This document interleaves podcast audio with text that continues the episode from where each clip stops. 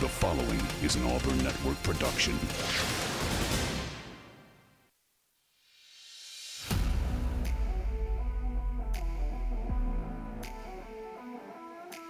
You are on the line. Live on ESPN 1067. Auburn Opelika's sports leader. Online at ESPNAU.com or on the ESPN 1067 app. To be on the line, call in at 334 321 1390 or toll free at 888 382 7502. You are on the line with Jacob Goins and Carter Byrd. You're on the line here on ESPN 1067, Auburn Opelika Sports Leader. Happy Wednesday, everybody. Hope you're doing well on this Wednesday, May 31st, the final day of May. Crazy to think about. June is literally tomorrow. And so I hope you're all doing well. This is the Wednesday edition of On the Line, the show that tells you like it is and holds it at the back. I'm Jacob Goins. Alongside me, as always, is Carter Byrd. And for the first time in a while, Lance Dawe joining us in studio to talk a little ball, host of Locked On Kentucky and contributor for Auburn Daily. Hello, Hey. Lance. How are you, man? repping the, the Kentucky hat. yeah, he normally Love it. does that when he comes in here. I have to support what's going on up in Lexington right now because Through it- good and bad. there right? don't seem to be a lot of positive supporters around that program right now. Well, we're going to talk all about it. It's good to have you back, man. Good to talk to you. Uh, it's been too long to have you in the studio. We'll talk a little Kentucky, what's going on in Lexington with, with football. Got some new game times that were released just a little bit ago. Uh, we'll talk about that. We'll talk about what in the world the basketball team's going to look like uh, with, I don't even know if they're going to have five people to fill a roster. So we'll talk about Well, that. And then you got all these baseball teams going for regionals are going to be bunking up and four people in a dorm room. Yeah, exactly. So there is lots of things to talk about with the host of Locked On Kentucky, and so we'll talk about that. Then get his thoughts on everything going on around Auburn, including the new game times that were released for Auburn football for the first three games of the year. Uh, we'll talk about that with Lance Dawe. He's joining us in the studio for all of our number one. Phone lines are open though. While he's here, we'd love to hear from you, our wonderful listeners. 334 321 1390. That number again, 334 321 1390. Talking Kentucky, talking Auburn with Lance in hour number one. Then Austin Hannon of BamaCentral, who joins us on Wednesdays, will be on the phone lines in hour number two and get us caught up and ready for what Alabama has to face in their regional and if they get to a super regional in baseball. So that's what's coming up here on the Wednesday edition of On the Line. Let's jump into it. Lance, when it comes to, we'll start with baseball because they are hosting a regional. Um, one of the eight SEC squads hosting a regional uh, out of the 16. But it seems like every year there's always one, right? There's always one team that has scheduling conflicts when it comes to getting everybody to stay in a hotel at the regional and everybody to be comfortable at a regional. And Lexington and Kentucky just happen to be that school this year. Teams are staying in the dorm rooms on campus, fans and families staying an hour outside of Lexington. Man, what's going on with the regional up in Lexington? Well, a little too much is going on apparently. Jacob. I would say Uh, so. like we were talking before we went on air, you know, there's a there's a music festival going on. There are other softball and baseball tournaments happening right now uh, in, in Lexington. It's a lot going on for the Wildcats in, in their region right now, and. Uh, sometimes, like you said, that's just kind of how it happens with the uh, with the baseball tournament. I want to ask you though, because I've not gotten to get your thoughts on it. Are you like cool with like players and, and programs coming up and like staying in the dorms? Because to be honest with you, I don't really have that much of a problem with it. I mean, how different is a dorm compared to a hotel? I mean, the mattresses are about a fourth of the Yeah. size. I mean, You and can find some dorms that are nothing like True. a, A hotel, hotel. in a in a college town. I and they're promise you charging them what almost a hundred dollars a dorm, and it's a that. ninety two uh, per room. yeah, something per like that, night, in a a shared joint bathroom with another dorm room. Like, look, I know it's not the end of the world. We've all been in college, we've been there, but like when you're sleeping and preparing for a regional tournament and postseason play. If I was a player, I just don't think I'd want to be sleeping in a dorm You know what room. I want more than anything out of out of this weekend? I want one instance of because it's it's I've seen the the diagram. It's those suite bathrooms that two rooms on one side have have access to the uh, bathroom and two rooms on the other side. I want two separate teams to have the halves there and share. I want them to share a bathroom from different teams. Oh, that would be so great. Imagine like a fight getting out. That's what I'm saying. Or just in the bathroom, just banging on the door all night long or, or whatever, or just doing whatever you can to throw the other team off. And so, yeah, it seems like uh, Lexington was not fully prepared to host a regional. And I, I think my favorite part about this is the NCAA having to put out like an official statement on this, like, okay, this is what you're going to do, and also we've got three hotels in Louisville if anybody wants. So, so, like, if you want to make that drive, I, luck. At the end of the day, uh, personally, I don't have that much of a problem with it because I think it's somewhat of an advantage for Kentucky, right? I mean, are they being forced to Oh, stay in these dorms too? I don't think so. so Well, it's a- yeah. Well, I mean, uh, I'm assuming Auburn is sleeping in, in its dorm rooms, uh, Or in their for beds. the- for, this week. Well, yeah, which Yeah. is which is in their in their dorm room. So, I guess it's going to be an advantage for for Kentucky for sure. I mean, if you come into a hostile environment and you can't handle the mattresses, I mean, that's just kind of the situation you walked into. Hey man, whatever Kentucky has to do to gain the edge, they planned that that country concert on purpose. They did that. They were like, "We're going to do this on purpose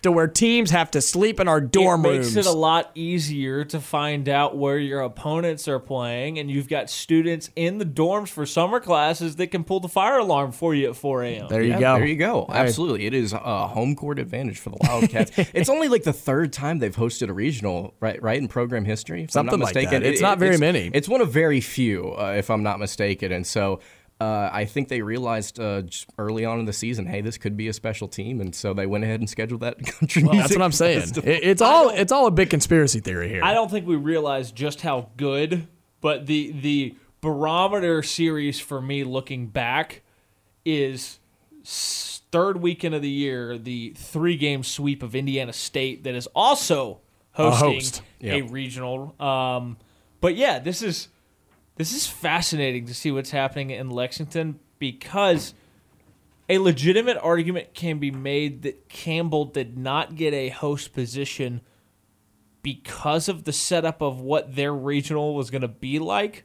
They were going to play 45 minutes away from campus at a minor league park in Fayetteville, North Carolina. um, is this better than that option? Uh, for Kentucky, absolutely.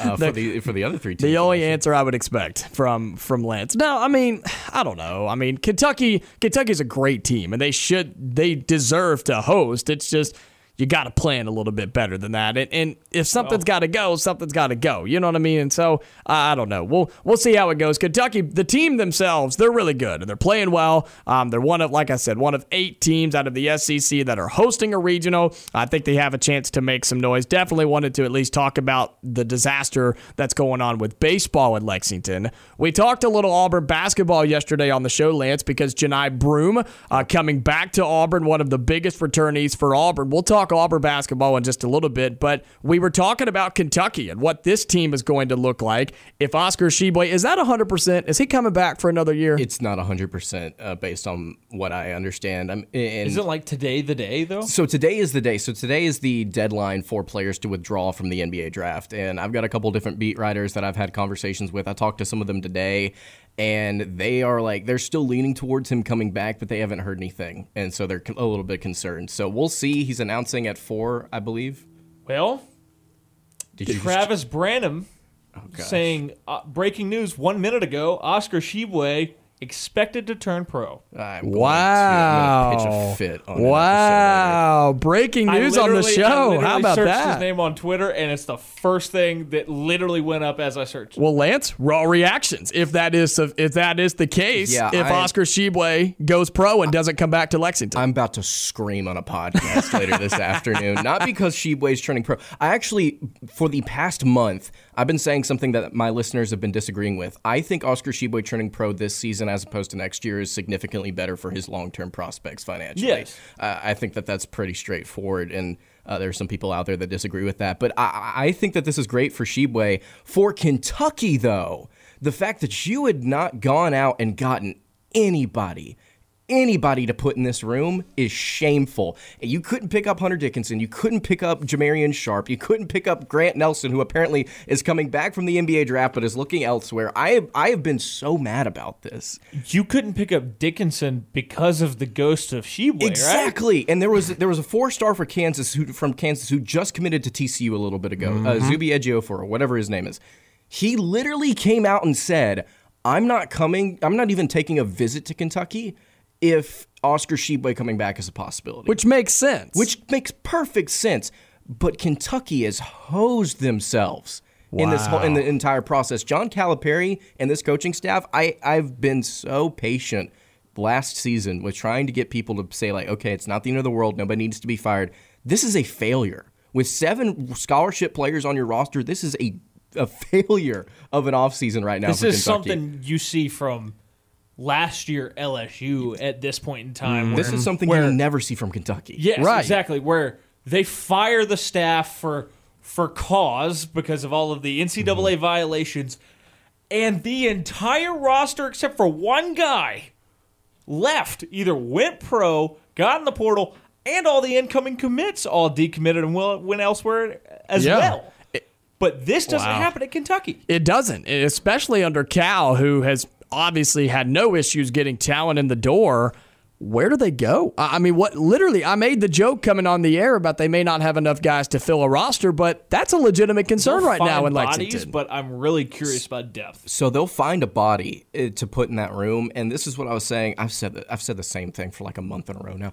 But Kentucky doesn't like to run lengthy rotations. Cal has consistently been mid 200s nationally in bench minutes and bench experience uh, in the past, and he's not going to play whoever the backup center is a ton of minutes. So whoever they get in there to pair alongside Ugonna Onyenso, who at this point I'm just I'm literally thinking about this on the fly. He's probably going to be your starting center because, like you said. I don't know if there's a starting center in the transfer portal right now for them to get. Yeah, and, and that's the conversation we were having, you know, leading up to the decision of Johni Broome over the weekend to come back to Auburn. Thank goodness, because if Johni Broome had left Auburn, Dylan Cardwell was your starting center, and there was nobody to back him up, and not a ton of confidence of guys in the portal to go after that would play legitimate minutes in the SEC. And so mm-hmm. the the situation we thought Auburn might be in, Kentucky's 100% in with the breaking news: Oscar Tshiebwe going pro. Yeah, and the other problem here is that Kentucky also needs another player to return to their roster, Antonio Reeves, who was a really good three point shooter, averaged over 14 a game for them last year.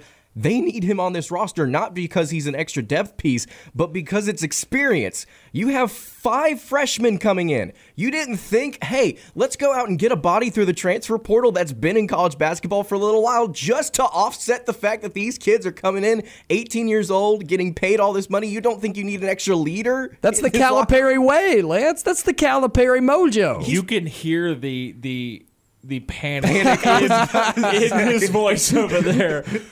Because it is it is apparent there is a certain tone that is being hit that that I don't think I've ever heard out of Lance. No, and it feeds into what we talked about the last time we brought you on, I believe, during basketball season was are Kentucky fans tired of John Calipari? This could be a moment and this could be a season where it all truly crumbles and falls Are they apart in Lexington. actively looking for loopholes in the contract to fire him for cause right now? Man, I've not heard anything about that, but I sure do. I sure do hope somebody's doing something because this is this is such a disappointment for a fan base that expects its team to compete for a national championship year in and year out. This is an episode I did recently where I came out and said I don't think Kentucky will win a national title this upcoming year because you look at what history says. Over the past decade, the number one recruiting class in the nation, only one time has that team gone on to win the national title. I believe it was like 2014 Duke. Wow. Um, and you go look back at the history, and more recently, like the past seven or eight years,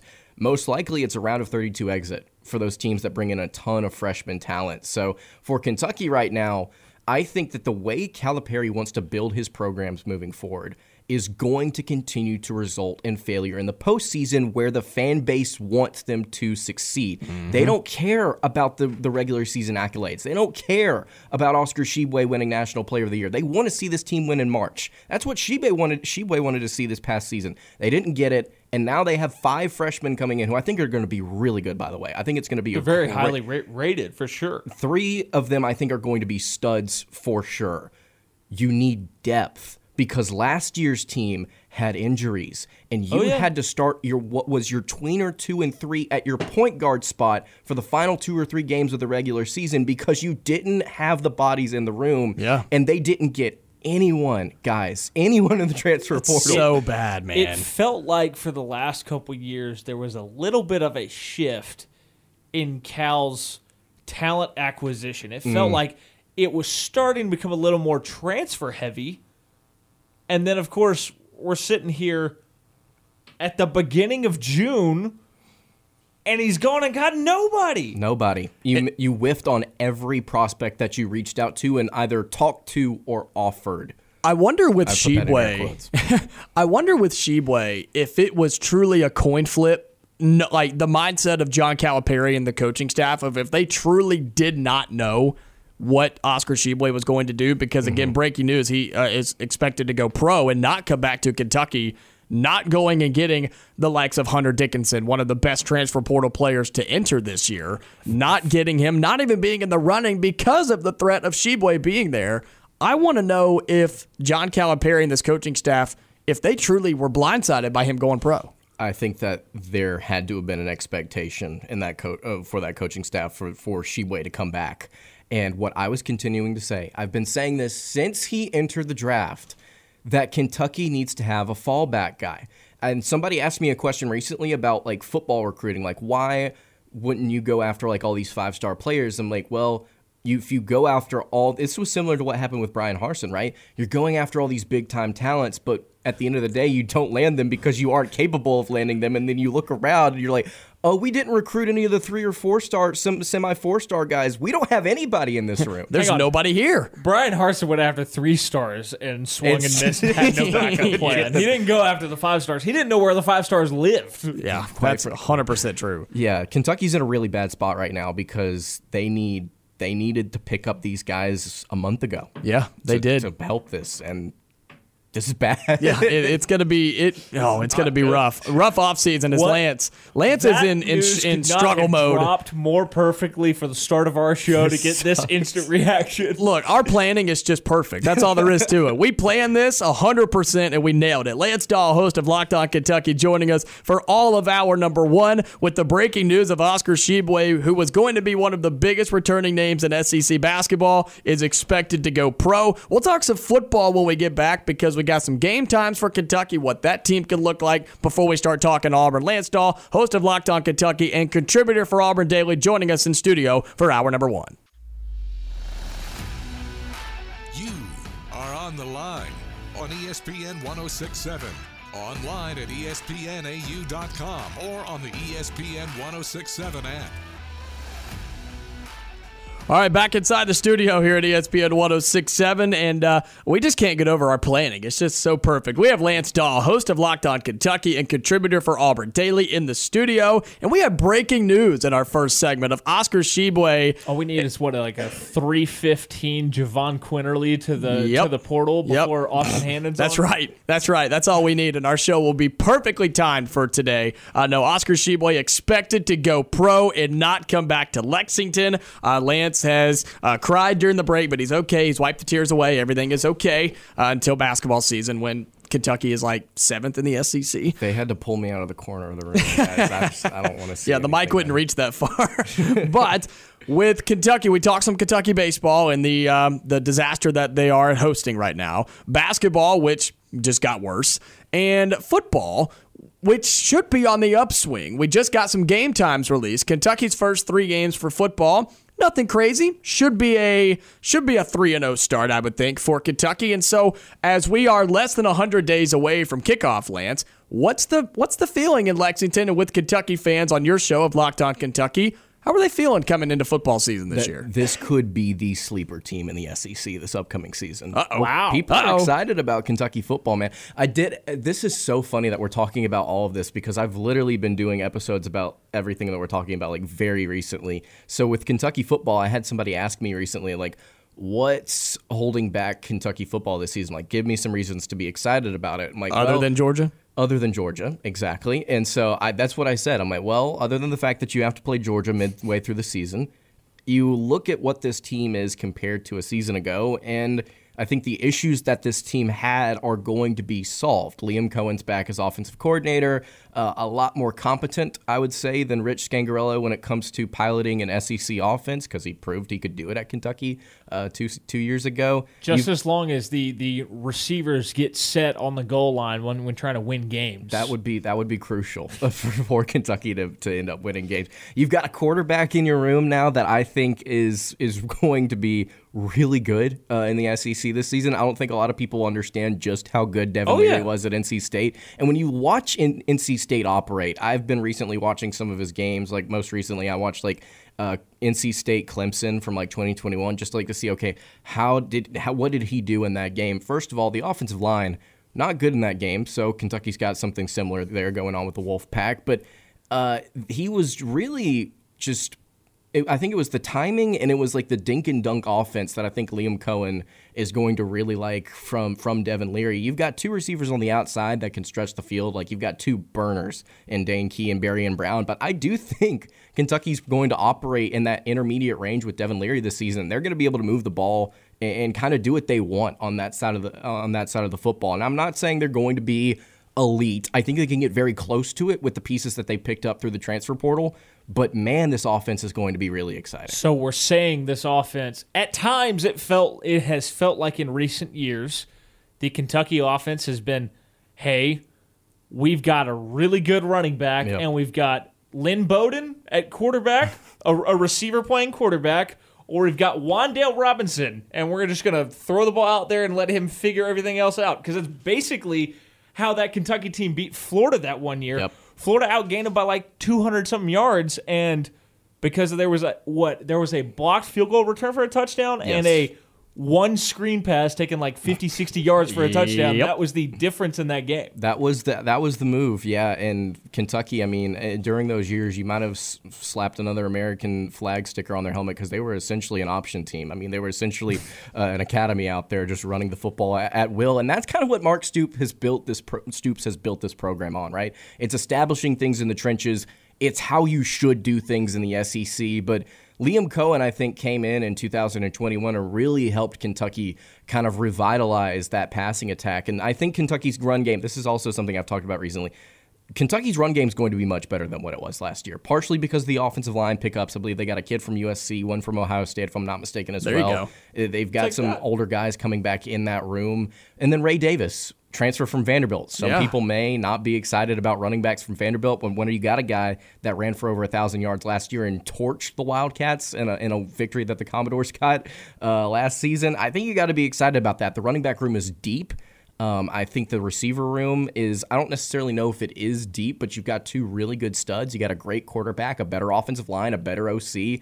That's a good offense. It's going to be a good offense. Now, the defense is where we start to have some That's concerns. where I was going next. What's the defensive side of the football like for Kentucky in a game of college football that is all about how many points you can score? D line, I think, is going to be better than it was last year, but I don't know by how much. You've got, Key, uh, I believe it's Keeshawn Silver, five star defensive lineman from North Carolina, coming in, uh, a transfer portal uh, addition there. And the linebacker room, I mean, you've got J.J. Weaver back. You lost some really good pieces uh, in that room. It's the second and third levels of this defense that I'm concerned about, but also, I think it kind of offsets itself because it's not like Kentucky lost a ton of depth or experience. They just lost a couple of different pieces that were really high in talent uh, that have been there quite some time. And Brad White, defensive coordinator, it's his fourth season.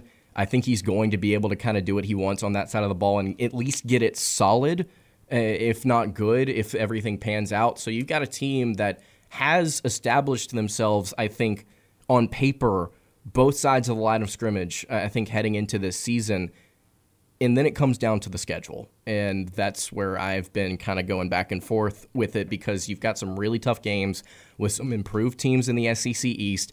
Oh and then you play alabama in november. I mean that's that's just the icing on Yeah. the cake there. But that game is in lexington. That game is in lexington and i'm just saying if bama is not if bama plays like they did last year kentucky can win that game Okay. absolutely can win fair that enough game. I, Hey, hey, I can get behind that. They can. this yes, they Alabama can. team is going to be worse than the Alabama team two years ago because Bryce Young's not on the roster. Hmm. And if Bryan Harsin can take Alabama to four overtimes at home, With So can TJ Kentucky. anything can happen. with TJ TJ Finley at Finley on quarterback. one leg, on one leg. too. Oh, oh quit! You're bringing up For the horrible entire memories. fourth quarter, I just was like, "Hey, if he can't put pressure on his foot and can't throw the ball anyway, put Dematrius Davis in and run the read option the rest of the game." Yeah. And they had decided that no quarterbacks on that roster existed outside of TJ Finley. That's right. Which is a shame. But you like, like I remember looking back at that game and just seeing like the drive that Auburn scored uh, the touchdown where it's just like you had a comeback route to Robertson that was like just such a like a ridiculous catch and then you had the the screen pass to Kobe Hudson like and that will be the only time they score all game. Yep. And that was that was 100% right. Well, Kentucky opening up with Ball State, Eastern Kentucky, and Akron should be a 3 0 start Yep. for the Wildcats in football. But when we come back, we'll talk all things Auburn football with Lance Dawe, contributor for Auburn Daily.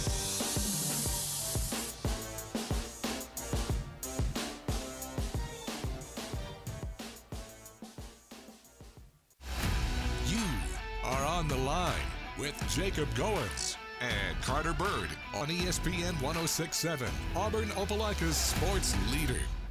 All right, 30 minutes into hour number one here on the Wednesday edition of On the Line, the show that tells you like it is and holds nothing back. I'm Jacob Goins. With me is Carter Byrd and Lance Dawe joining us in studio for hour number one. Lance, plug all your stuff, man. I know you got a lot going on. Let everybody know where they can find you before we start talking some Auburn football. Yeah, absolutely. If you want to go check me out on Twitter at Lance Dawe underscore, you can check out the Locked On Kentucky podcast wherever you get your podcast. If you hate the Wildcats and you want to hear somebody melt down later today, you can check out an episode where I will be very upset about Oscar Tshiebwe. And if you want to go check me out over at auburndaily.com, I write over there as well. All right, Yeah. Lance, I have one very kind of I a lot more serious question, and I have one that's just a whole lot of fun about Kentucky basketball. But I'm gonna start with the more serious one. You talked about the offensive line getting better coming into this year by picking up transfers from Ohio State. Uh, you said USC, and I think Alabama was the other one that we found during the break. Um, by landing those guys, is this the best that that offensive line room is going to have been since John Schlarman, the really good, really high level offensive line coach at Kentucky that died in 2018, since his guys really cycled out of the program? I think we've got a really good chance to see that. And uh, it's been a few years, like you said. And even in 2021, whenever while the Wildcats were running things uh, with Will Levis and Chris Rodriguez, I mean, that offensive line still was not great. I mean, we've since since his passing and since Kentucky has tried to kind of revitalize things in that group, we've seen a slow decline. And like you said, you've got these three guys coming in, and then also you've got a three-star uh, offensive tackle, if I'm not mistaken, uh, from Northern Illinois, Marquise Cox, uh, Marquez There you go. That so you've got four Very, different transfer very portal similar to. Auburn. Very going sim- out and getting four guys to to reinforce an offensive line room that had not been up to standard recently. It'd been a lot longer for Auburn. It's been. I think you can legitimately legitimately make the argument the offensive line room has not been good Mm. at Auburn since 2014. 14. Yeah, I, 2014, 2013. I was 2013 say for 13. sure. I was going to Yeah. say a 14 I- or 13. I gotta assume You can that make the 14, argument you- 14. 14, you had some remnants. 17 was okay, It's good enough. but when Dagum Hugh Freeze goes and lands nine offensive linemen, and you landed what eight in the last three cycles. Mm-hmm.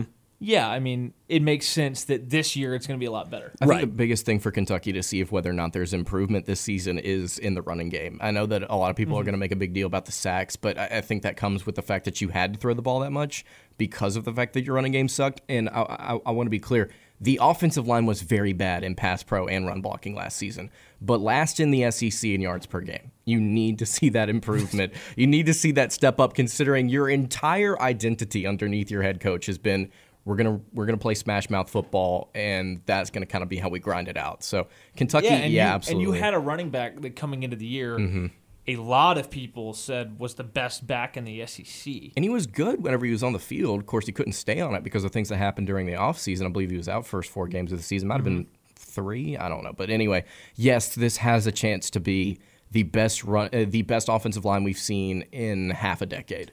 Carter, you had one more before we get to Auburn. This one's fun. Um, John Calipari, Jimbo Fisher of basketball. Oh. Less with more. That's Carter's favorite comparison, and it's right. They are That's the such a same. good They are the same coach. it's right. They're They, the they do. They they take the most talent and do the least with it. both have archaic offenses. I They both they both have that one like national championship that they kind of hang their hat on. they both, uh, you know, don't know. They don't know how to call a game. I'm going to be honest with you. Last year there were so many. I remember going to the Kentucky Michigan State game and seeing Tom Izzo walk up and down Kentucky in terms of exit. It was embarrassing what he did to that team, and it's just been talent that's kind of Wow, this is a really good comparison. It's been talent that's kind of carried him forward uh, throughout these past several years. And now that we've started to see him struggle getting talent, we've started to see a little bit of a decline. His his national championship, John Calipari, was ten years ago. The only thing I'll say uh, And he's been to, at Kentucky this whole time. to wrap up Kentucky stuff is they just added a staffer who spent 20 years plus in the NBA, 10 years plus in college, John Welsh, who has spent a long time around the game studying offensive, specifically like dribble drives type of stuff. And he's going to be, according to Cal, in, a, in the press release that they said, or that, that Kentucky put out, uh, Cal said that he's going to be like the main structural like he, he's going to be the one driving the offense. He's going to be the one calling the plays essentially for Kentucky before they get into the game. So and he's going to be a big time scout. You're Bobby Petrino. So he is your Oh my god, Let's go. I, let's, Yes. let's check up John Because Welsh see if he Jimbo any- Fisher said, "Hmm, last year didn't go according to plan. We went five and seven. You know what's gonna fix it? I've I've compared it, Lance, to." Uh, we've all seen the Flex Seal ad where the, there's the giant hole and the water's just flowing out. Jimbo Fisher took Bobby Petrino and just slapped that on the hole in the side of the uh, ship. Guys, I'm not gonna lie. I just started to Google John Welch motorcycle accident, and there is actually an autofill for that. I'm not gonna look at it. I just want you Oh to know no, that it that's exists. that's a bad idea. Well, well, yes. When it comes to John Calipari, the fact that his national championship was over ten years ago is something that really blows my mind. We're gonna talk some Auburn football coming up in just a minute, but want to get to the phone lines 334-321-1390. We'd love to hear from you, our wonderful listeners. And Ed, you're on the line. Welcome in. Hey, hey guys. Uh, yeah, speaking about uh, Jimbo, and I've never been a fan. And you look at what Mike Norvell has done at Florida State. You know, Florida State is just a great place to go to school. It's, it, you know, they've got a good situation. So I, I don't have any faith in Jim, in Jimbo. I, you know, but I, I was just gonna as far as like the SEC meetings and everything, and as far as the schedule, um, I thought everything, everybody was pretty happy with the, you know, three permanents except one coach. So, so who do you think runs the SEC? Well, he definitely has a say. There's no doubt about it. He he his voice is heard when it think comes it's- to it's things that more happen around the conference. a lot more teams are have been on the eight game schedule kind of train. They just haven't been out on Main Street with it. They've it's been quiet behind the scenes because look, in a nine game SEC schedule in the new SEC, Vanderbilt's never going to a bowl game. But he didn't Never want it. He didn't. He didn't want it because he didn't want to have to play Auburn, LSU, and Tennessee. Which would have been That would- crazy if he drew all three. That was going to be nuts. What? I, I, I think that would have been crazy and un, if we're talking about just fairness across the SEC and your three permanent opponents, drawing No, those would be unfair. What other people? No, you're man. You are you are nuts. The- What type of nut? Alabama should be proud to play any. They asked uh, Brian Kelly if he'd like to play Alabama every year. He said absolutely. Uh, you look at who Auburn would have; it would be co- comparable as far as where the program is and everything else. Yeah, I mean, uh, get real. I mean, really. They're gonna make it fair, Ed. They're gonna make it fair. That's it's good. They're going to design it to be fair. They're not going to stack the top half of the conference against each other and and ruin their chances to make a playoff. No, no, they're not. They're going to bow down to what Nick Saban asked them to do. That's what they're going to do. Take He- care, bud. Appreciate the call, Ed. We, we appreciate you calling in talking about the SEC schedule. But uh, look, Saban has a say in what happens, but they're not just going to let him run all over them. I mean, they don't they don't call Saban as much as Auburn fans. Some Auburn fans don't would like think to Saban think runs that. this conference anymore. I think the guy in Athens does. Well, that's what I'm saying. I mean, look, Nick Saban has been around this conference for a long time. He has, and he's got a lot of success here. He's done a lot of things. He's a very powerful man in the SEC. He has been for a long time, and his influence and his word has meaning. It does. But 100%. Greg Sankey does not. When the decision is about to be made, he doesn't call Tuscaloosa and say, "Hey, can I talk to Coach Saban before we vote on this?" Like Yes. his his word has influence and it has impact. There's no doubt. But when it comes to this, Greg Sankey, I think, is one of the best in the business when it comes to being his own guy and doing what it takes to make the SEC better now and long term. I think what we need to do instead of relying on these 80s or coaches or even Greg Sankey, I think we should just ask ChatGPT. I actually did that yesterday, and it realigned the conference, and it put Ole Miss in the SEC East, and it kicked Texas A&M out of the league. So Kicked him so- out of the league. Yeah, it just said they're gone. That's fantastic. friend of our uh, of of the program, uh, Lindsey Crosby, and then obviously Yeah. Ben Taylor of um, Auburn Opelika this morning uh, on one of our sister stations here. They had their their debate that we we aired some audio about about what ten most overrated players in Major League Baseball since two thousand. Chat GPT GPT changes the answer every time when you ask it. Yep. Slightly. And so, and so I actually AI is a fraud. I ended up I ended That's up what it asking wants you it think. about the divisions, and it split them and kept everything the same except for putting Ole Miss in the East, put Texas and Oklahoma in the West, kicked Texas A&M out, and I pointed out to him like the divisions are uneven, and it was like, okay, I'll add Louisville in. It literally was just like Louisville. That'll be your that'll be your replacement. Congratulations. It can be the cross division rival with Kentucky. That what it wants to do is keep the eight game schedule and do what we what the SEC has done, which you has you have one rotating or two rotating opponents from the opposing uh, division, and then you have one permanent, and then you play everybody else in your division. Which actually, now that I'm thinking about it, you're you're gonna you're not gonna see some schools in the other division for 15 years. oh yeah, very long time. Well, I think eventually divisions won't even be a thing. I mean, it'll just be a massive I, conference. so I I agree with that. I mean, if you go to the three and six model, divisions are gone. I think there's a decent shot that that happens in the one and seven model as well. I think we're gonna move closer to that one and seven model because you have so many teams that like don't want to say it out loud, but Vanderbilt, Missouri, like they want to go to bowl games. right. Well- and that's what we talked about yesterday. Chat GPT, GPT doesn't care about that because it put uh, their permanent cross rival opponent as Oklahoma.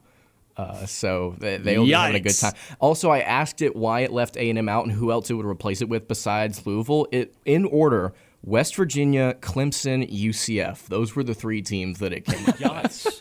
So I think So- I'd rather keep A&M. If, would too. if we're going to talk a, an expansion conversation, I think this is a totally different conversation. I think UNC brings more to the table than an FSU and potentially a Clemson. I For, strongly for agree. all sports, yeah, do we absolutely, need A&M? Well, the TV no. and TV markets as well. exactly. You you put your network in an entirely new state that you're not in in their cable package. Which the irony there is, the network is stationed in that state, and Mm-hmm. yet that state, like if you go to a sports bar, unless they pay extra, they don't have the SEC network. Even though you can be sitting at a sports bar in Charlotte, a stone's throw away from the actual SEC network, and still not have it.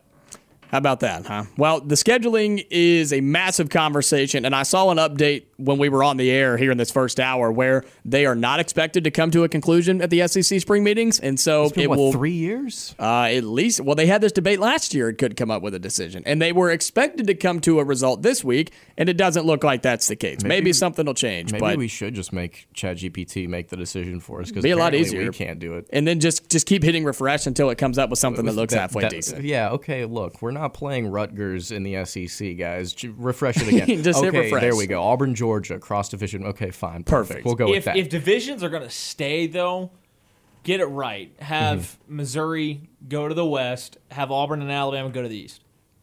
that would be interesting. I would like uh, that would Especially with Texas, Oklahoma coming, you'd have to move people over. I Yeah. I'm not saying that y'all don't, but am I the only person that like wants to preserve the Auburn LSU rivalry? Like I, I want that. I want to keep It's not. that. It's not going to happen. That's I the thing. know. That's, that's the issue. It's I mean, it, you're you're going to play every other year, Mm-hmm. and you're going to play at home once every four years. But there, I don't see a scenario where even in a three and six model, Auburn draws Alabama and Georgia, which will take precedence over over LSU, and then LSU, because I mean, at a certain point, you're going to create this this human centipede of of of teams at the top of the conference. They're all eat, eating each other, and then the bottom of the conference is all going to play each other. Yeah. This could be like ha- half a show. The question I'm about to ask, but and we've probably talked about this before. Are y'all okay with Texas and Oklahoma moving to the SEC? Yeah, absolutely. So you're okay with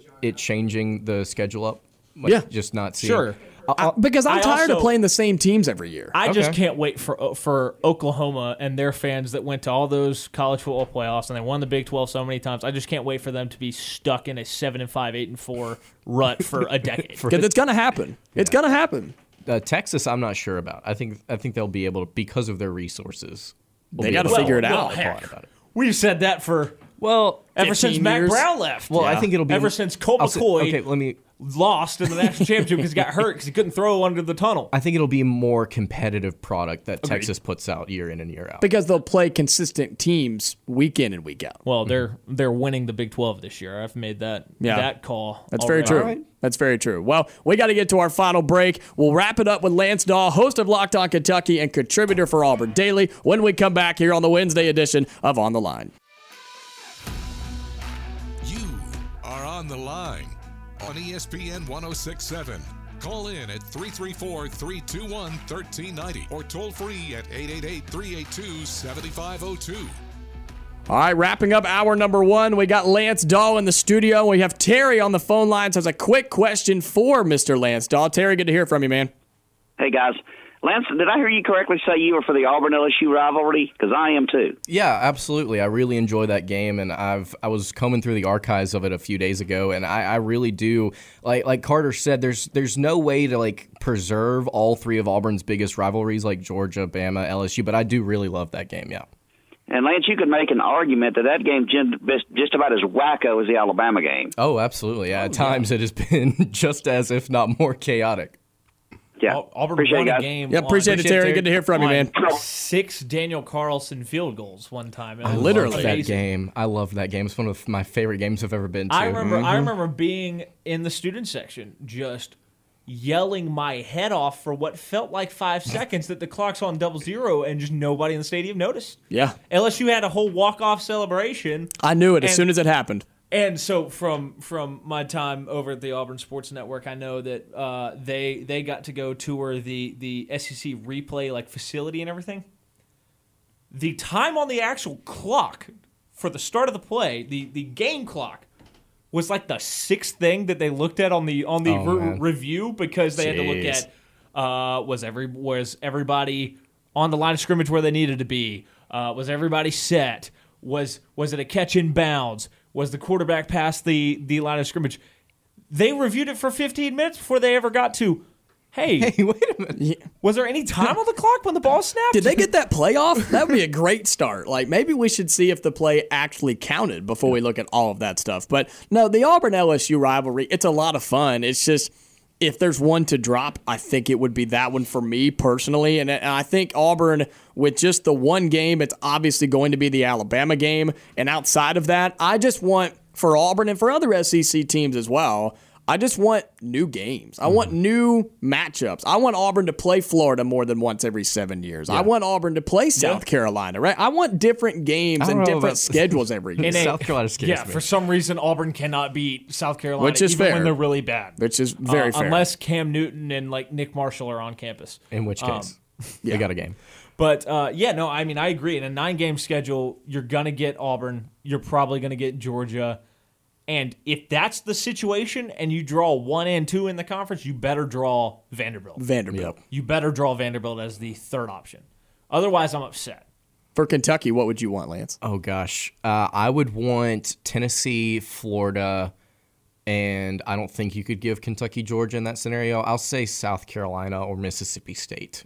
That's fair. I think that's State, I fair. haven't thought about that. I, I thought about Tennessee and Florida and South Carolina. That's That's interesting. I think that would be Kentucky Florida games recently feel like they've been kind of squirrely. a little a little too serious for what the history of that tho- those two uh, those two For what uh, the record is in Yeah, that for- rivalry? Yeah, dude. I I'm as a Kentucky fan, I'm pleased. That's probably the only thing I'll be happy about today. That's that's They- very fair. They almost Kentucky almost beat them a few years ago, where like what the backup quarterback transfer from Troy was in the game or something because of injuries and was having like the second half of his life, and then like I think threw a pick late or fumbled late, and, Yep. and it cost him. And Yeah. then there was that There's some game crazy games. where we did not cover a wide receiver twice. that Yeah. was good times. That's Maybe I tough. won't be happy today. Yeah, that's tough. No, today just was not your day, but we we appreciate you coming in. We had all sorts of stuff to talk about with Lance Dawe, host of the Locked On Kentucky podcast, contributor for Auburn Daily. Uh, we had breaking news with Oc- Oscar Tshiebwe expected to go pro. Uh, Lance's dreams have been crushed for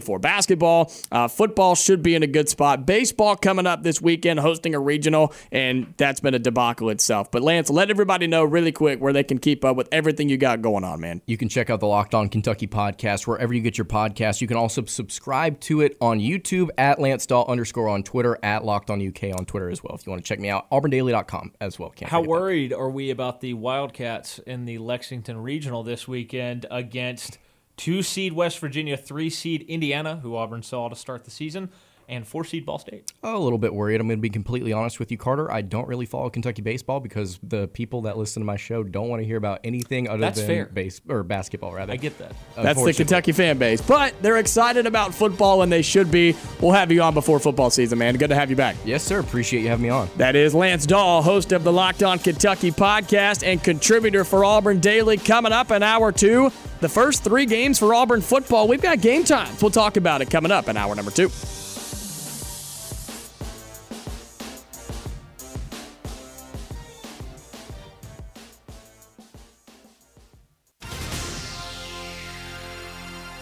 The following is an Auburn Network production.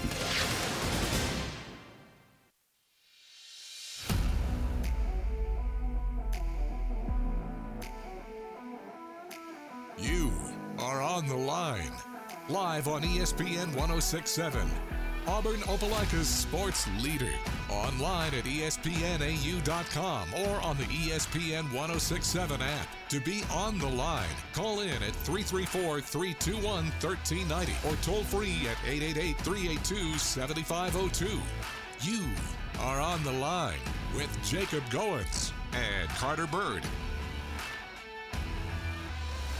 You're on the line here on ESPN 1067, Auburn Opelika Sports Leader. Happy Wednesday, everybody. Hope you're doing well as we get underway in hour number two here on the Wednesday edition of On the Line, the show that tells you like it is and holds nothing back. I'm Jacob Goins. He is Carter Byrd, and we convinced Lance Dawe to sit with us for another 30 minutes here in hour number two, host of the Locked On Kentucky podcast and contributor. with his time. yeah, that's right. He just wants to talk more Kentucky. You know that's what, what? happens. no, no. This is he doesn't want to go home and record his Kentucky show about Oscar Tshiebwe. So he wants to talk Auburn football. That's what he wants This to do. This is not a bit. That's the majority of the reason. Well, look, we've been on it today. We had Lance Dawe. He joined us in the first hour. In our very first segment of the day, we had breaking news about Kentucky basketball, a topic we talked about yesterday. Oscar Tshiebwe expected to go pro, not come back to Kentucky. Uh, we talked a lot about that in the first hour. Uh, the disaster that is Kentucky baseball with the regional they're trying to host and, and failing to do so, and then some Auburn football as well. So, and if you missed any of that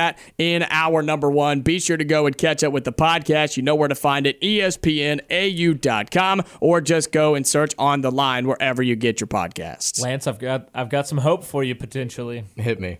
There's a name starting to circulate a little bit. There's some buzz that Zach Edey may come back to college and may hop in the portal. Ooh. In which case, we Kentucky would be the number one place Would because there's- have it's- to be. and we can lose to a 16 seed. Excellent. Bring it on, Zach. That would be so good though for, for Kentucky, Kentucky. desperately needs it. That would be so something I've continued to preach about Kentucky with Oscar Tshiebwe is that one of the reasons he may not want to come back because it may hurt his draft stock is the mouths to feed on this team despite not having depth. I mean, all five of these guys, even the four star, the lone four star averaged like 30 a game in his junior season. Hmm. Reed Sheppard. Wow. I mean, all these dudes are bucket getters. They're going to be getting the basketball, and Tshiebwe may get left behind at times. and that's the problem that I that I find when you bring in like Kentucky has over the years mm-hmm. when you bring in so many high level freshmen sometimes you get individualistic basketball. Like it's just how it just you get individual basketball where one guy is trying to do it all compared to trying to play as a team. And it takes some time for freshmen like that to gel, which is why you've seen over the past couple of years, you've seen Kentucky struggle when it comes to tournament time. Zach Edey would be such a good piece for He this would. team, though. He to, would. to pair with Ugonna Onyenso, who I think is going to be a defensive stud. Yeah. I think he's going to be very good. Now, offensively, we have some some talks about what he Uh, could be, but yeah. uh, d- defensively, Kentucky needs better rim protectors. Getting a seven foot four kid in there would be would be a okay. Are you saying that a six foot seven center, as strong as he is and as great at rebounding as he is, is not a good rim protect- protector generally? Guys, I don't know if this is a hot take or not, but if you put a guy that's like listed at six foot seven at center and expect him to just protect everything with a relatively low defensive IQ, I hate to say it, just the way it is, he's not going to produce results that you want. It's just not going to happen, and it, it's something that we battled last year. My fan base and I, fan base so to speak, like the two people that listen to me. It's it's it's the conversations that I was having last year. I'm like, guys, I don't think Tshiebwe's that good on defense. Everybody's like, how dare you say anything about our king? And then this season, I was like, guys, I don't think Tshiebwe's that good on defense. Everybody's like, bench him, burn him at the stake.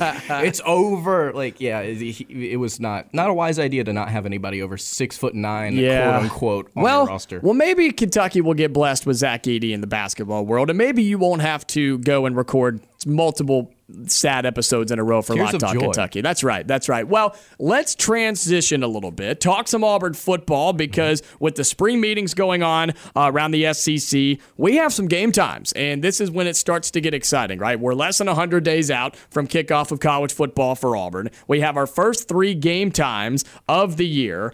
One of them Auburn fans are not going to love, but you can kind of understand why it is. With the first three games for Auburn this year, we know that, look, Auburn should.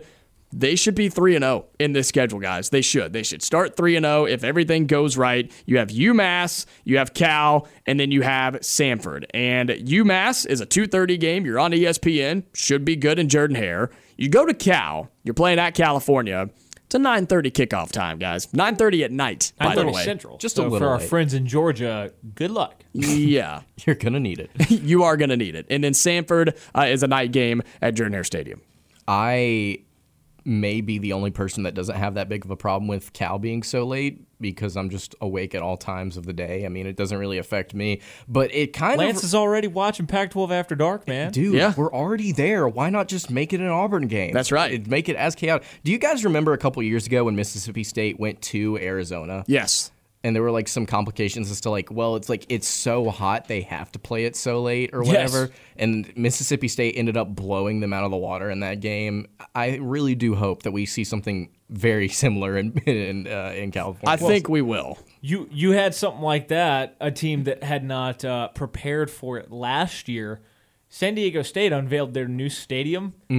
It has zero Yep. shade, and they about killed their fan base on their opener, and it was really bad. Oh man. Yeah, That's- well- that's one way to do it. That's one way to kill a potential Pac-12 contract. There you go. That's absolutely right. Well, Auburn opening up with UMass on September 2nd. That will be at 2:30 on ESPN. Auburn then travels across the entire country, playing at California September 9th, Saturday night, 9:30 Central start time uh, on ESPN. And then you come home for homecoming versus Samford. That will be six o'clock. So the first true night game inside of Jordan Hare Stadium before you go on the road to College Station, Texas. So looking at those three games, we've talked about it a little bit. Sure, you go on the road at Cal, but you're not going to play UCLA or Oregon. You're playing Cal. And so, given what Auburn has done, and Lance, we'll get your thoughts on this in just a second. Given what Auburn has done to the roster, given the coaches that are here, and the improvements that they've made, there is absolutely no reason Auburn should not be 3 and 0 before they go to College Station. Absolutely. I I think that Cal could give them a little bit of a problem, and they did have a really solid transfer portal cycle, and they brought in a quarterback that could be interesting for them, but because of how I don't know if anemic is the right word. Their offense has been under Justin Wilcox. I don't know if they're going to be able to do anything against an SEC school. Auburn is still an SEC school with SEC talent, with solid players through the transfer portal. It should be a win for Auburn. You have to be a real college football like sicko, get into the weeds. But uh, I'm fascinated about who the offensive coordinator is going to be at Cal this year. Good old Jake Spavital, who What? collapsed on his face at Texas State because he went with the bold strategy in the state of Texas of let's not sign Texas high school players. Let's, hmm. let's sign all transfers. Bold strategy, Cotton. Let's see if it works out. Let's see if that's the that's the Lane Kiffin strategy right now. what the heck is Jake Spavital doing in the what the? He's in Yeah. the Pac-12. In the Pac-12, want at all schools, is it's still. Cal. I want to say his brother is still on staff at Texas State, which is weird too. He was an I OC mean- in 2016 at Cal. Wait, okay, Was that? well? what year was? Well, how about that? I'm well, pull these numbers up. Well, while you pull those numbers up, Lance, of course, you are a contributor for Auburn Daily along with your hosting of Locked On Kentucky. So we have not had the chance to talk on the air anyway about what Auburn has done. Auburn football coming into the summer, tomorrow being June 1st, with, um, well, we're less than 100 days away from the football season. It's been a wild turnaround under Hugh Freeze through high school recruiting, transfer portal, mindset change. The fan base is turning positive, it seems like, uh, from our perspective. What's your take on what Auburn football is now compared to where they were this time last year? Again, it's similar to Kentucky, and I think that Auburn, from this time last year, it's night and day. Uh, and I, I think that a lot of people would agree with that just based on the transfer portal haul alone. But the vibes, man, I don't want to say they're immaculate, but I mean, they're close to it right now. They're with- pretty close. With the way that, that Auburn football is going. It's a very different roster. I think it's going to be obviously a very different starting 22, especially on the offensive side of the ball. There's no reason why you shouldn't be excited about Auburn football heading into this season. Um, outside of maybe potential concern uh, for this offense just not taking off, and even then, if even if it doesn't take off, look, it's year one. Like you're not expecting Auburn to go out and do anything crazy out of the gate until Hugh Freeze came in and proved that he can, in fact, get a lot of different guys through the transfer portal. There weren't a lot of ex- expectations about Auburn heading into this season. A lot of people were saying, "Oh, this team may not make a bowl again for the second year in a row." Some people are still saying that, but that was kind of like the majority consensus of what I saw online. It was like seven and five would be really great for Auburn. Six and six, maybe five and seven is probably where they're going to lie. Guys, this team can win nine games this year if Oh, yeah. they, if things all, all go together, and if things really do fall together, you can beat Bama and make it ten. So uh, there's a lot to be excited about with Auburn.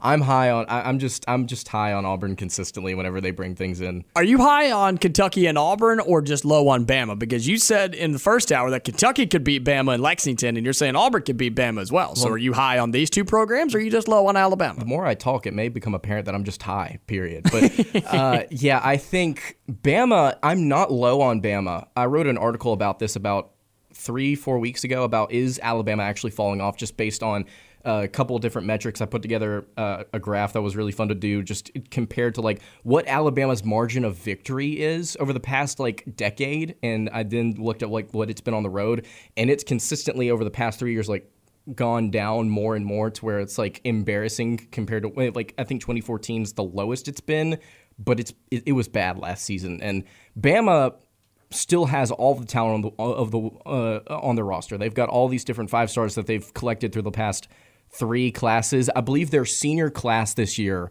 would have been the 2019-2018 class and I went and looked only 3 of those guys are still on this roster. That was the Yeah. lowest recruiting class that they've had I think under Nick Saban they got those guys out. So the the, the talent is or the talent is still there, absolutely still there. Well, yeah, they they just signed the greatest class of all time, and it's, It's a something like quarterback. 24 of the 25 or first 25 Oh, were were early enrollees too, which Mm-hmm. is insane.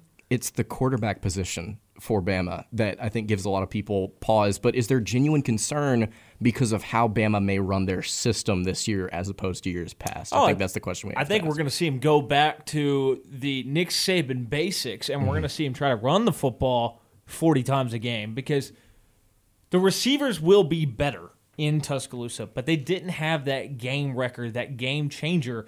They've basically had at least one first round receiver in the starting lineup on the team every single year from Julio Jones to last year. They also don't have a Heisman winning quarterback on the roster this year. Yeah, I truly believe that. And if I'm proven wrong You're in right, December, then Tyler cool. Buchner. But yeah, Tyler Buchner. Exactly. He was brought in to give more competition to that room.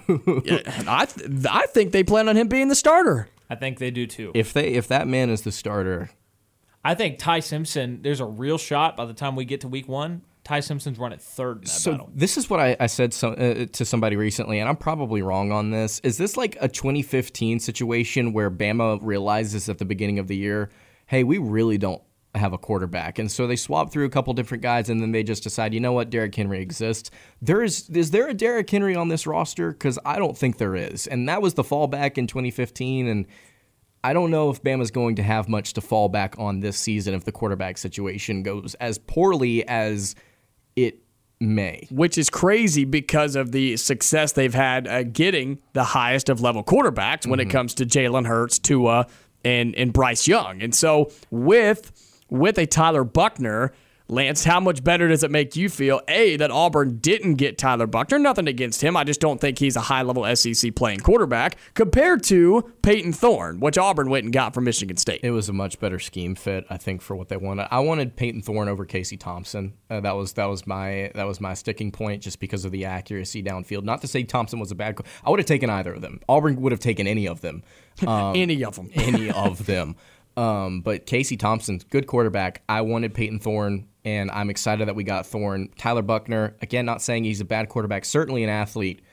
I just don't know if he's going to be able to piece it all together, especially for a team like Alabama that's even even if they don't throw the ball as much as they have in years past, they're going to expect him to do certain things within that system. And I don't know if he's going to be able to execute consistently. I mean, across two seasons, across 13 games, Buchner has 118 pass attempts.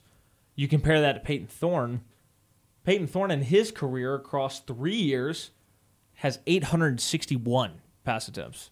It's I mean it's not comparable in terms of experience, Right. production, every aspect to me. And I think the ceiling's higher with Payton Thorne, and he's gonna have a better offensive line. He's gonna have a better running back this this year than he did last year. Uh, he's gonna have better running back room because I think that Auburn running back room is gonna be sneaky solid, sneaky really good because you've got so many unique skill sets and everybody brings kind of something different to the table.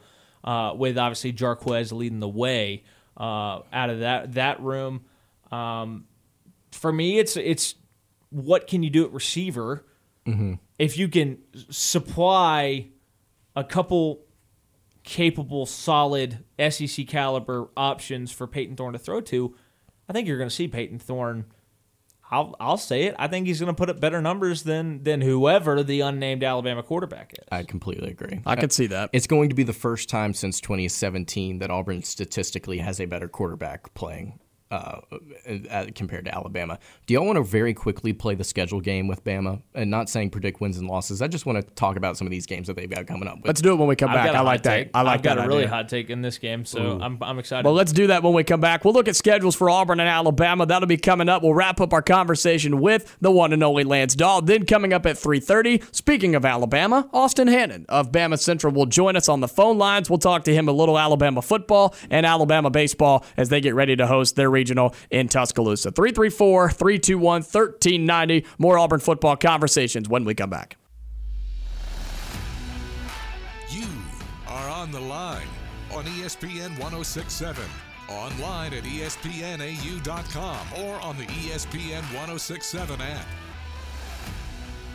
Back inside the studio here at ESPN 1067. This is the Wednesday edition of On the Line. I'm Jacob Goins. He's Carter Byrd. We're joined by Lance Dawe for just a few more minutes. Reminder that Austin Hannon of BamaCentral will join us at 3.30 on the phone lines uh, to talk some Alabama athletics. And so be sure to stay tuned for that. He'll tell us about what that team should expect in a very tough regional. Uh, we I think we can agree Alabama probably got the short end of the stick in their regional, but it is what it is. We'll talk to Austin Hannon about that in just a few minutes. We want to play the schedule game, as Lance Dawe likes to call it, comparing Auburn and Alabama, looking at schedules for the upcoming football season since we have some start times for uh, the first few games. Auburn got their start times for Alabama. You have a night game to start in Tuscaloosa against Middle Tennessee. Then you have the night game against Texas, which That's unfair because they played a noon game at Texas last year, but that's okay. Then you go at Tampa uh, or in Tampa to play South South Florida, 2:30 Central Time kick. So Lance, take it away, man. You do you do whatever you want to do in this. Yeah, I, I'm. If y'all want to, we can breeze through wins and losses. I'm not gonna do. I'm not gonna do that here. I just want to talk about some of these games that could be really interesting for Bama if they don't have a quarterback situation figured out. Also, I, I'm trying. You're gonna say one that I'm gonna hate because of my stance on that team. All right. Well, Tex- Texas, I think is going to be a very interesting game for for Alabama early on in the year, and I They, re- they're gonna straight up lose it.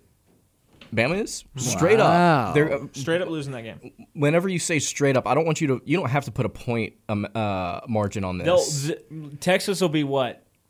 S- At least a seven point dog in that game. Probably Mm-hmm. I think it's seven double, or eight. I think it's double digits right now. Texas is gonna Really? win that game. Wait, no, no, no, no, no, no, no, no, no. It's not. I remember hearing somebody talk about this, but they're going to win that game outright.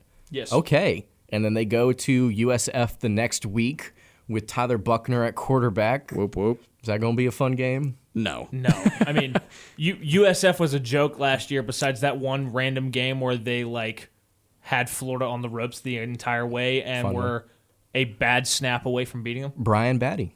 Uh, big in that Yeah, game. there you go. Um, do you- I remember making the 2020 or 2015 comp earlier. They played Ole Miss like week three or two at home that season. They get Ole Miss at home week four uh, this year. Is that a competitive game?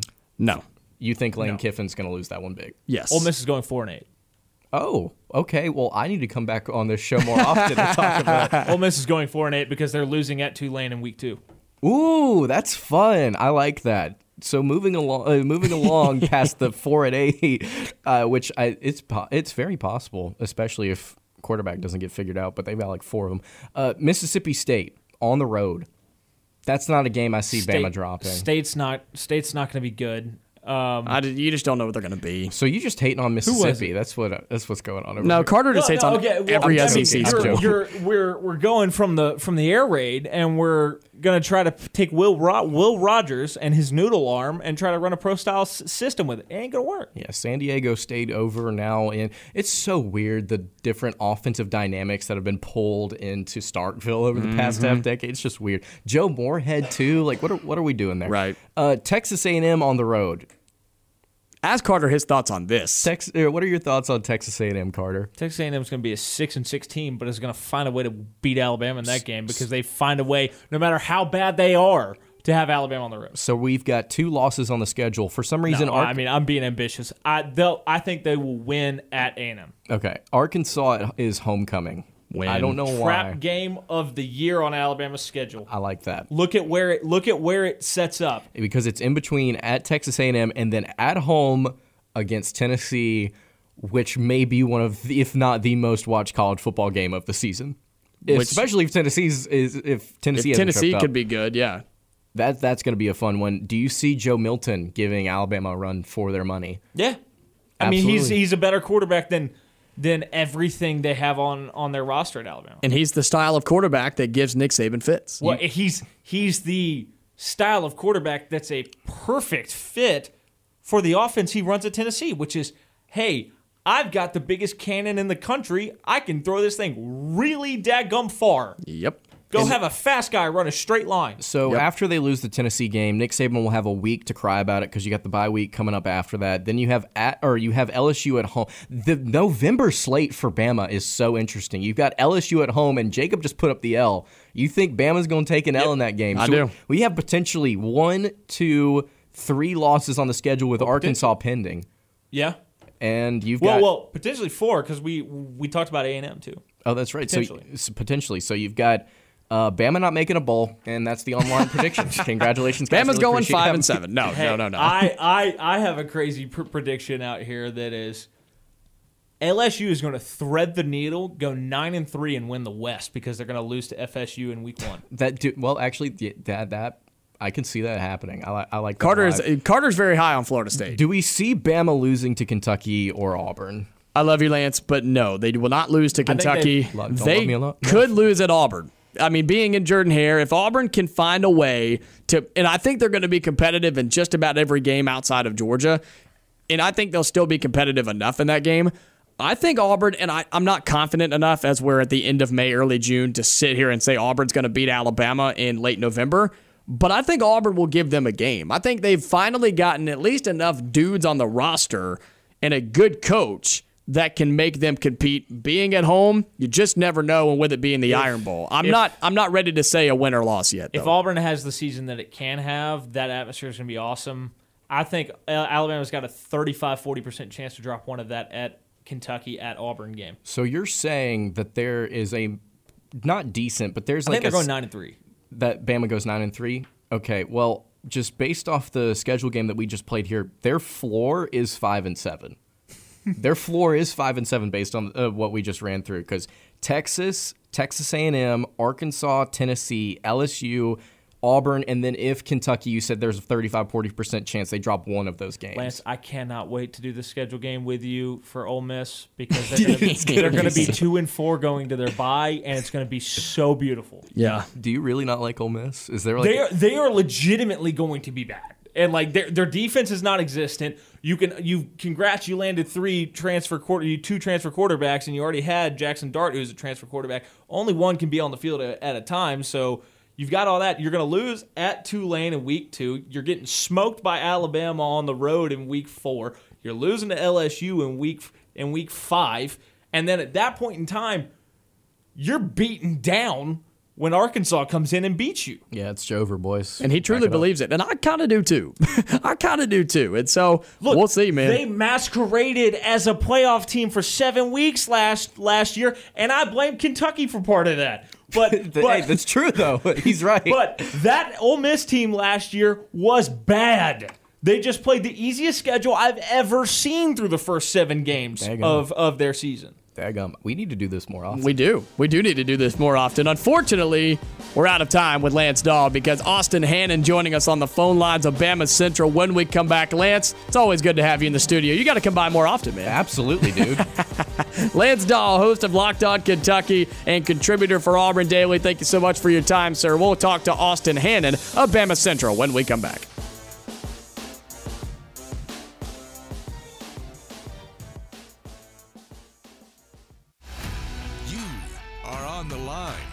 Jacob Goins and Carter Byrd on ESPN 1067, Auburn Opelika's sports leader. 30 more minutes here on the Wednesday edition of On the Line. Jacob Goins, Carter Byrd with you on the show that tells you like it is and holds nothing back on ESPN 1067, Auburn Opelika sports leader. Well, we appreciate Lance Dawe joining us in the studio for the first hour and a half. Uh, we convinced him to stay around, or he asked, we convinced him, was kind of a, a mutual agreement, but he hung around and, and uh, talked some more Auburn football with us in the first 30 minutes of hour number two. But now it's time to get to get to Austin Hannon, who joins us every Wednesday at 3.30. Austin Hannon of BamaCentral. Happy Wednesday, man. Hope you're doing well.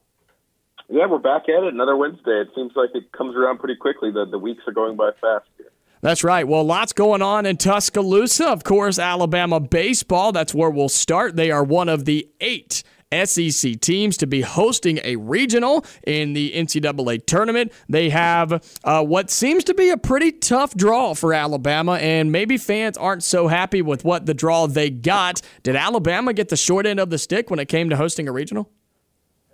Yeah, I mean, I, I try to, you know, obviously as a reporter, you go into everything as objective as possible, and um, you know, I think anybody, and I think national writers said the same thing that you know they did end up getting the short end of the stick. Nobody really expected uh, the 16 seed to be where they got called, and um, it is important because it's like, yeah, you're hosting and everything like that, but if you make the supers, you've got the number one team in the country next. So um, it, it was definitely a, a bad draw. Um, I don't think by any means anybody's disappointed within the program.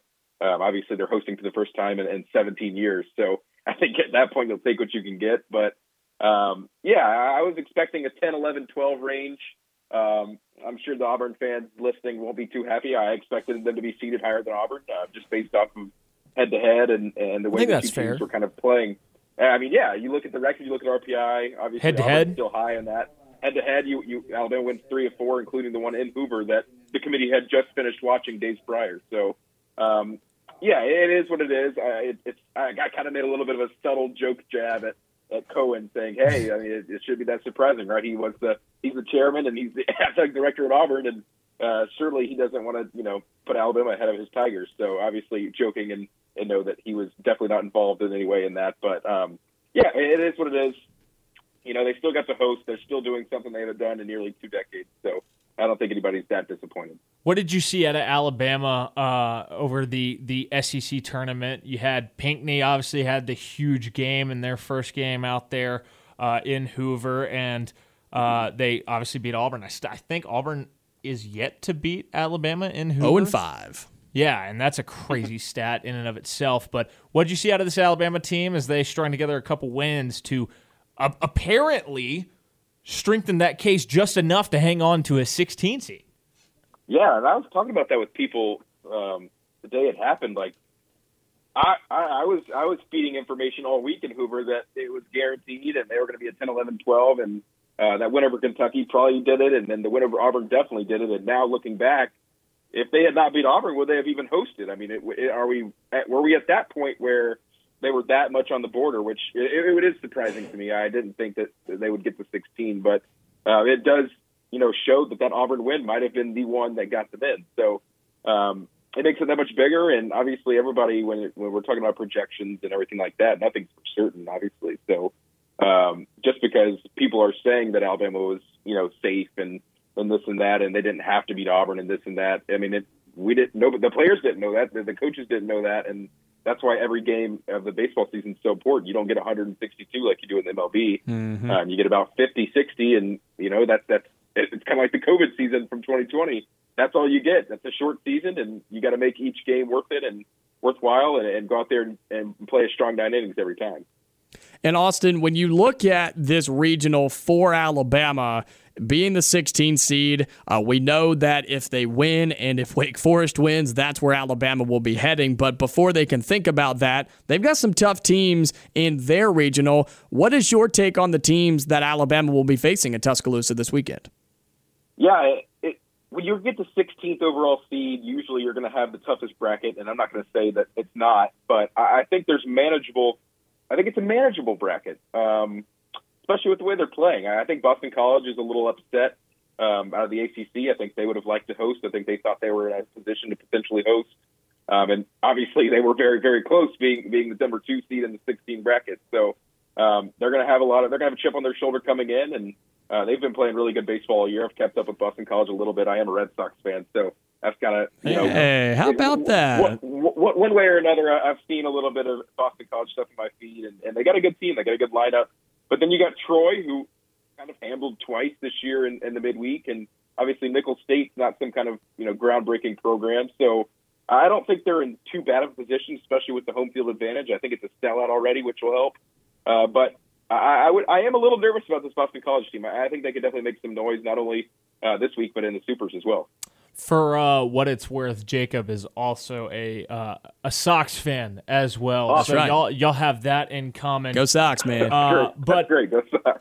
We we talked about eight of the sixteen hosts are SEC teams. I think that's the first time that's ever happened. And when you look back at the last thirteen NCAA tournaments, the SEC has won eight of those thirteen national championships. They've been the runner up in seven of them, I believe, and uh, two of the ones that they were not were uh, Texas and Oklahoma. What does it say about the SEC and how dominant it is as a baseball conference see this many teams in uh, hosting a regional and then also the track record of recent national champions from this league?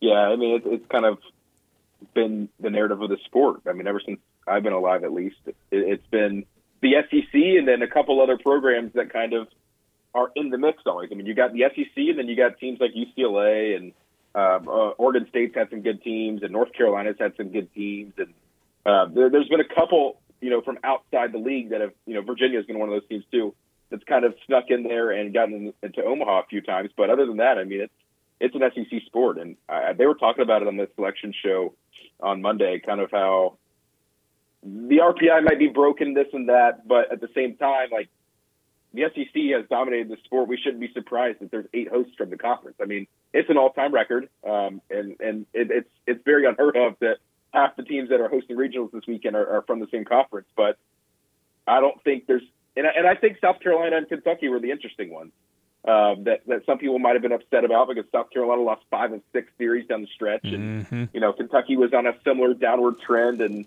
um, whereas I don't think people, I think people had accepted the fact that Alabama and Auburn, and then of course the top four were going to make it, but then South Carolina getting the host of Kentucky doing the host, and that makes it eight. Uh, upset people. Then Boston College is one of those people that was kind of like, hey, like, I mean, we we we, we felt like we did enough in our conference because the ACC's got a great league. Um, you, you see a lot of ACC teams will be advancing this this week and next week, and um, yeah, it says a lot about the conference though and where it's at, and uh, it just seems like it's always been the, the dominant force in college baseball, but it seems like it, it's now more than ever. Speaking with Austin Hannon, who joins us every Wednesday at 3:30 right here on On the Line from BamaCentral. This week going on the SEC spring meetings, and what seems to be the biggest topic of conversation, and it doesn't seem like it's going to get resolved, is what is the future of SEC football scheduling? Of course, with Oklahoma and Texas coming to the conference. Austin, want to get your thoughts on this, your personal opinions, and then what Alabama fans and what Nick Saban would want when it comes to an eight game SEC schedule or a nine game SEC schedule. Yeah, I forgot who said it yesterday, uh, but I kind of agree that it, it's just like to me, it, it's not. It's kind of a pointless debate. I don't think like people make such a big deal out of the eight or nine thing, but does it like does it really matter? Like, especially with the playoff expanding, and you're going to be able to afford more losses. Is putting a No. ninth SEC game on your schedule really like that big of a deal? Especially if it's just you know just a, a nice team. Let's say you get Vanderbilt as your ninth team every other year, or you know whatever it is does it really matter, you know, in terms of playing another SEC team versus, you know, maybe a neutral site non-conference game? I, I just don't think it's that big of a debate, but I, I realize why it's a big deal because it, it is groundbreaking and it's something that we've been talking about for a long time. And some coaches are against it, some coaches are for it. Uh, obviously, I, I think the conference is for it because you'd, re- you're going to make more money, right, from a, from an SEC SEC matchup against versus you know an Alabama versus Coastal Carolina football game uh, the week before the Iron Bowl. So, you know, it makes sense why they want to do this. Um, it's definitely more demanding of the athletes and the coaches, but um, you know, I think all around it's good for college football. I mean, do do we does anybody really enjoy the Cupcake Week before the Iron Bowl? I, I don't think anybody does. I don't think people like watching Auburn play Stanford and Alabama play, you know, whoever it is, Western Carolina, Chattanooga, whatever it is, uh, on the second to last week in November. So I'm for the nine games, uh, especially now that you know the, the playoffs going to 12. Um, if you're a solid SEC team and you lose two, maybe three games, you still got a chance uh, to make that 12 team field. So at the end of the day, it's not going to be a, that, as big of a deal as people think. Now, if they weren't expanding the playoff, I think it would be a bigger deal just because Oh yeah, losses sure. are so hard. I mean, losses are big right now, right? I mean, they obviously they were bigger during the BCS when you lose one and you're kind of done. But even now, I mean, if you lose more than one game, we've seen the playoff committee over and over again, no matter who the team is, no matter what their resume is. I mean, we saw Auburn a few years, whatever year that was, when they when they uh, Jarrett Stidham year when they beat Alabama in the Iron Bowl. They go to Atlanta, pound on Georgia, uh, but they had two losses, and you know the committee said, "Hey, it's not two losses is two losses." Uh, but now that we're expanding that field three times the size of what it is now, um, two losses is going to get you in still if you're an Alabama or Auburn. Well, I mean, I, I, I know that losses may not matter as much in the new playoff format, but I mean, one of the most vocal uh, people talking about how the, the nine team uh, s- schedule, the nine game schedule, could kind of get stacked in an unfair manner is Nick Saban, and Auburn fans are absolutely aware of it because a nine game regular season schedule with three permanent opponents means Auburn's signing up for Georgia and Alabama every single year. So I mean, I I, I get what you're saying. It's just I don't think every schedule is going to be created equal as much as they may try, and I do think that it could hold some uh, SEC teams out of the playoff. But moving to basketball a little bit, I mean, there's been news all around the SEC. Obviously, we had the Tshiebwe news today. Uh, Johni Broome coming back to Auburn. There's been some buzz about Jahvon Quinerly. Is th- is there any reason for Alabama fans to be concerned about him potentially hopping in the portal? Well, I, I actually don't. You know, this might have been late news to you, um, but as of this morning, he is returning to Tuscaloosa. Okay, And I guess, missed that. I guess, my you guys. I guess you guys missed that. Um, but yeah, he, he did decide. I think it was around noon today um, that he would be returning to Alabama. So there you go. I just broke some news here on 106.7. There you go. Appreciate that. Well, how does that how does that impact this Alabama team moving forward? No, it's great. I mean, say what you will about him. Um, you know, the jokes about he's got to be 25 years old and um, you know get a job and all the comments of he's going to lose his parents' life insurance. I mean, health insurance uh, in a year and all this and that. But I mean, the, the results on the floor, I think, speak for themselves. He was a sixth man of the year last year. Um, was a really big cog off the bench for that team that was the number one overall seed. Um, and, and he just brings a lot of energy. And, and I think he's mm-hmm. he's always been a huge part of this team. And um, he's had his struggles. He obviously had the injury, and he's had the turnover problems. And uh, but he really kicked it into gear at the back half of last year. And uh, I think having him back fully healthy and, and not having to go through that rehab process, you know, in the first half of the year is going to help a lot. And um, you know, it, it is what it is. This is the new age of college sports. I mean, mm-hmm. you, he, he tested his draft waters. They say, hey, probably not. At this point in his career, and he's about to be 25 years old. The NBA is probably not going to be an option. Um, and so you're kind of sitting there thinking, all right, the workouts didn't work out. Do I want to go overseas and leave all my family and friends and um, you know make however much money, or do I want to go back to Alabama when where I know people and I know the coaches and I'm going to get my NIL money and I'm, you know, I might compete for an SEC or national championship. Like, I'm signing up for another year in college. I, I mean, I think anybody that's now out of college would say the same thing. That yeah, I'd go back to college and, and make probably double the money that I would overseas. Without, Absolutely, uh, the, pe- the people that I like to be around. So I'm not surprised at all, and I, th- I think it's great for him. And um, you know, it'll be interesting to see how it kind of works together again. And Mark Sears is coming back too, who also started last year. Mm-hmm. So the backcourt's back for Alabama. Um, obviously, you're going to lose. You lost the other three starters, Miller, Clowney, and Bediako, but um, at least you got two of those guys back. With with Sears and Quinerly coming back, that's obviously some positive news over the past week or so for Alabama basketball. But you do lose those big names, like like you mentioned, and you lose a lot of length. How do Alabama fans feel as of today if basketball season were to start tomorrow? Yeah, it's going to be interesting because you got a lot of guys that have never played in the Alabama uniform before, um, and you've got three coaches that are no longer on the staff that had to be replaced. And so this is going to be one of those years where, which is another reason I think it's important that Quinerly is coming back for Nate Oats. Um, with all the turnover that's going to happen this year, you know, within the coaching staff and then within the guys that were kind of the key players on last year's team, to have a guy like Quinerly come back that's been around that can kind of show the young guys the ropes, the, the transfers, how it's done, and um, it's going to be interesting to see how it plays out. I mean, obviously, I don't think you can expect anything like you got this year. Um, I mean, from start to finish, this was the best team in the SEC, and um, that there was a reason that they were the number one overall seed in the NCAA tournament, uh, and, and obviously they failed to, to reach the Elite Eight again. But you know, I don't think the expectation could be there of an SEC championship again. If it happens, it happens. But it's going to be a league that's going to be really good. I mean, we've seen that Kentucky's recruiting class; they have you know two or three of the top players in the country coming in. Um, Arkansas obviously always brings in the transfers. Auburn's bringing back some key guys. So the league is going to be. I just saw Josiah Jordan James is coming back for Tennessee. So uh, there's going to be a lot of teams that are going to be in contention for it, and and it's going to be interesting to see. But yeah, it's, you're going to have to somehow manage the losses of guys like Miller. Austin Hannon joining us of BamaCentral is always with us on Wednesdays at 3:30 right here on On the Line on ESPN 1067. One more quickly before we let you get out of here. First 3 game times for Alabama, home versus Middle Tennessee football that is. Home versus Middle Tennessee at 6:30, home versus Texas. We know what that game was last year. Uh, they get the night game inside of Tuscaloosa and Bryant Denny and then on the road at South Florida at 2:30. Do you like the game times for those first 3 games for Nick Saban and the Crimson Tide? Yeah, I mean that that that one in Tampa is going to be really hot. That two thirty or three thirty kickoff. you better believe Florida. it. Uh, but yeah, it's going to be an exciting start to the season, especially for a guy like me that gets to travel and, and report the games. And so uh, I got to go to Tampa a couple years ago for the SEC basketball tournament. Great city, love that city. Uh, so I, I definitely look forward to going back and, and getting to see the Buccaneers NFL stadium while I'm there.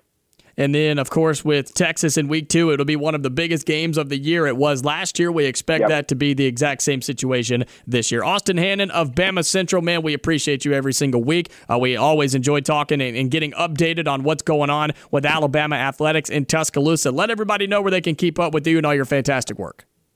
Yep, BamaCentral.com. Uh, that's where you're going to find most of it. And then, obviously, uh, on the, the people call the Twitter machine, Austin Hannon SI. So uh, that's that's that's what I got for you. Appreciate it, man. We'll talk to you next week. All right.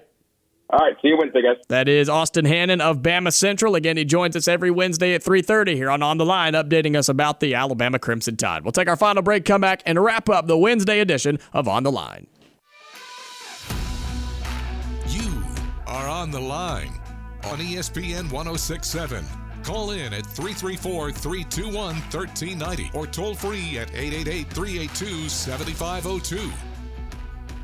Got a few more minutes here on the Wednesday edition of On the Line. Uh, we appreciate Austin Hannon of BamaCentral, who joins us every Wednesday at 3.30, updating us on everything going on in Alabama athletics, football, basketball, baseball. So much going on in Tuscaloosa right now, so we appreciate him joining us as always. And, of course, Lance Dawe was with us for the first, what, hour and a half of today's show. And so uh, that is, uh, we appreciate him. It's been a long time since we've had him on the show, and so uh, we appreciate Lance joining us, talking about Kentucky, getting us updated on what's going on in Lexington with baseball hosting a regional. Uh, football, it seems like the optimism is there. Basketball, maybe not so much with what's going on with the Oscar Tshiebwe news of today uh, that literally broke in the first segment of the show. And so, talked a lot of Kentucky, talked a lot of Auburn as well with Lance. And of course, Poor he is. Lance. We ruined his day. We right really did. bat. He may never come back because we, not that we were mean to him, he just Well, we- got horrible news as soon as we came on the air. We brought the vibes back with the uh, schedule game.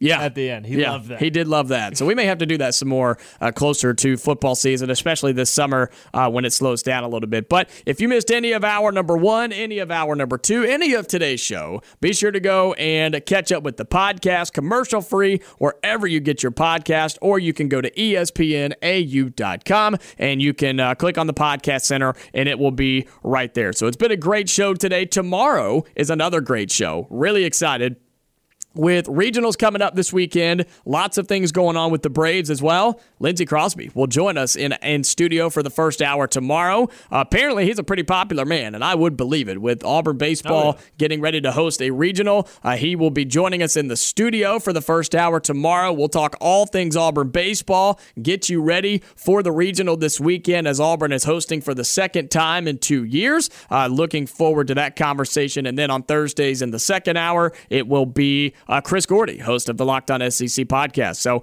those two guys definitely have some things to say. That will be on tomorrow's show. Really, really looking forward to it. But again, if you missed any of our conversations with Lance Dawe or with Austin Hannon, just go and catch it with the podcast at espnau.com. But that's it, man. We're out of time here on the Wednesday edition of On the Line. Stay tuned, though. The drive with Bill Cameron and Dan Peck coming up from 4 to 6 right here on the Auburn Opelika Sports Leader ESPN 1067. Come back tomorrow, though, 2 to 4 right here on ESPN 1067. Until then, stay safe. I'll talk to you later.